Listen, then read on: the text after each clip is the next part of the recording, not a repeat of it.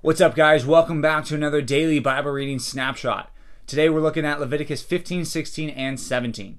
Now, the most famous thing, and probably the most important thing we are reading about today, is the Day of Atonement. And that's in chapter 16. And God gives instructions to them on how they're supposed to celebrate God's atonement for their sin. And here's how they do it. First of all, Aaron takes a bull and he is um, going to offer this bull as a sin offering for himself. So his sins are going to be covered. And then once that happens, it says they're going to take two goats. And the whole chapter describes this. One goat is going to be a sin offering for the people, and the other is going to be like this other kind of sin offering, but not really offered. It's going to have all of the sins of the people figuratively put on this goat, and then they were going to have this goat wander off into the wilderness and bear the sins of the people. So that's what's described here. And all of this is symbolism that points forward to what Jesus is going to do.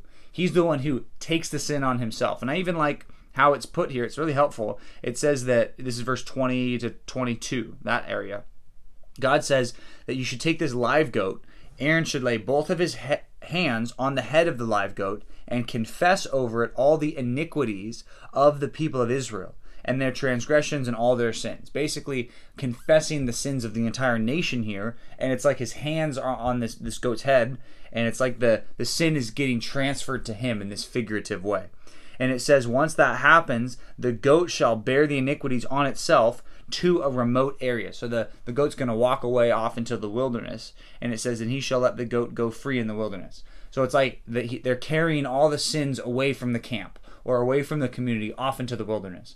And that's a helpful picture that our sins are transferred onto somebody who's going to take them away from us, right? And, and we actually get the term scapegoat, if you ever know what that is. It's usually means the person that you blame for something that goes wrong, right? It's like all of the, the blame goes on this goat here because the people of Israel have done sin and they're transferring it to somebody else. So that's what the Day of Atonement was all about here. And in chapter 15, also in chapter 17 that surround it, we get the ideas of cleanness and uncleanness. And that's very prominent, especially in chapter 15. All the things that are called unclean, they're again not necessarily sinful and wrong, but God doesn't want them going to worship and do the things of God while they're they've got these uncleannesses. And then also chapter 17 gives more information about where to sacrifice and what they should and shouldn't do. And the main thing there in chapter 17 is he doesn't want them to drink blood. I think the main reason for that is because uh, that is what the people of the land did, and it was this was used in these sinful sacrifices and stuff. So they were not supposed to do that. They're supposed to get as far away from that worldly stuff as they possibly could. So that's chapter 15, 16, and 17 of Leviticus. Very important stuff, especially as we talk about the Day of Atonement, because uh, we're going to see connections to the Day of Atonement even in the New Testament. So, speaking of the New Testament, we are in chapter 27 of Matthew. We're only looking at the first half of this chapter, but so much happens here, um, especially when we're thinking about the the goat that takes on the sins of the people of Israel, what we're going to see is Jesus take on the sins of his people in a very ironic way because one of the main things that happens here is, is he's mocked. Jesus is mocked um, over and over again. They, they choose Barabbas. Um, Pilate delivers Jesus to be crucified, and then they mock Jesus. And the amazing thing is, while Jesus is being mocked, and while they're saying you can save others, but you can't save yourself, all this stuff is going on in this chapter in Matthew 27.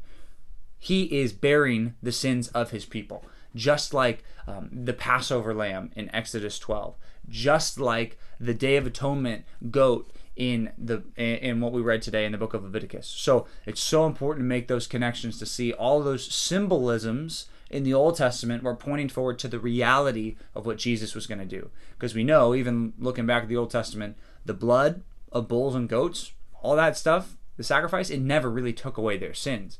It was a symbol. It was a it was a ceremony they were supposed to do to show that God was going to have to take away their sins. So, um, some more things that happen here. One thing that happens that I kind of just glanced over is the crowd chooses Barabbas. And I don't want to make too much of this, but I think it's important what goes on here because when the crowd chooses Barabbas, Pilate makes it available for either Jesus or Barabbas to be chosen to be released um, as like a, a good thing that Pilate would do at their feast. And the feast that they're celebrating here was Passover. So Pilate does this so that they choose Jesus He doesn't want them to choose Barabbas because Barabbas apparently was a really bad guy. It says he started an insurrection, which basically meant he was a he was like a terrorist. He was doing some really bad things to the people. So that's what he was responsible for, but the people choose him over Jesus. And it's interesting because if you know what Barabbas's name means, Bar means son, Abba, you probably know that word, it means father. This word means son of the father. So that was his name or his nickname or whatever. Maybe that wasn't his real name, but that was what he's referred to as son of the father. It's very interesting that when you have Jesus and the guy named son of the father, right? Jesus is sacrificed and Son of the Father is released. And it's just amazing because guess who's really, you know, the Son of the Father? Well, it's it's Jesus. So um, it's an interesting connection we make here. And also, um, as we look at the crucifixion of Jesus, I just want you to notice how Jesus handles himself as he goes to be sacrificed. He is like the silent lamb who is led to the slaughter at the Passover.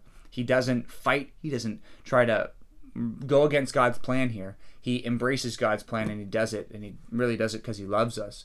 And it's an amazing thing that when we see this and see what Jesus did, know that he did this for all of his people, um, not just this first generation, not just the disciples, but he also did it for us.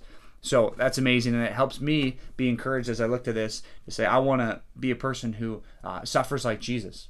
That when it comes time to doing hard things for God. I don't want to be fighting against God or, or doing anything like that. I want to be like Jesus was here, um, very firmly and confidently doing what God wants, even if it's really hard. So, all right, guys, so much good stuff for us to read today and so much good for us to take away. So make sure that as you read and as you pray, that um, you ask God to keep showing you good things from His Word. So that's all for today. We'll see you back to, tomorrow for another daily Bible reading snapshot.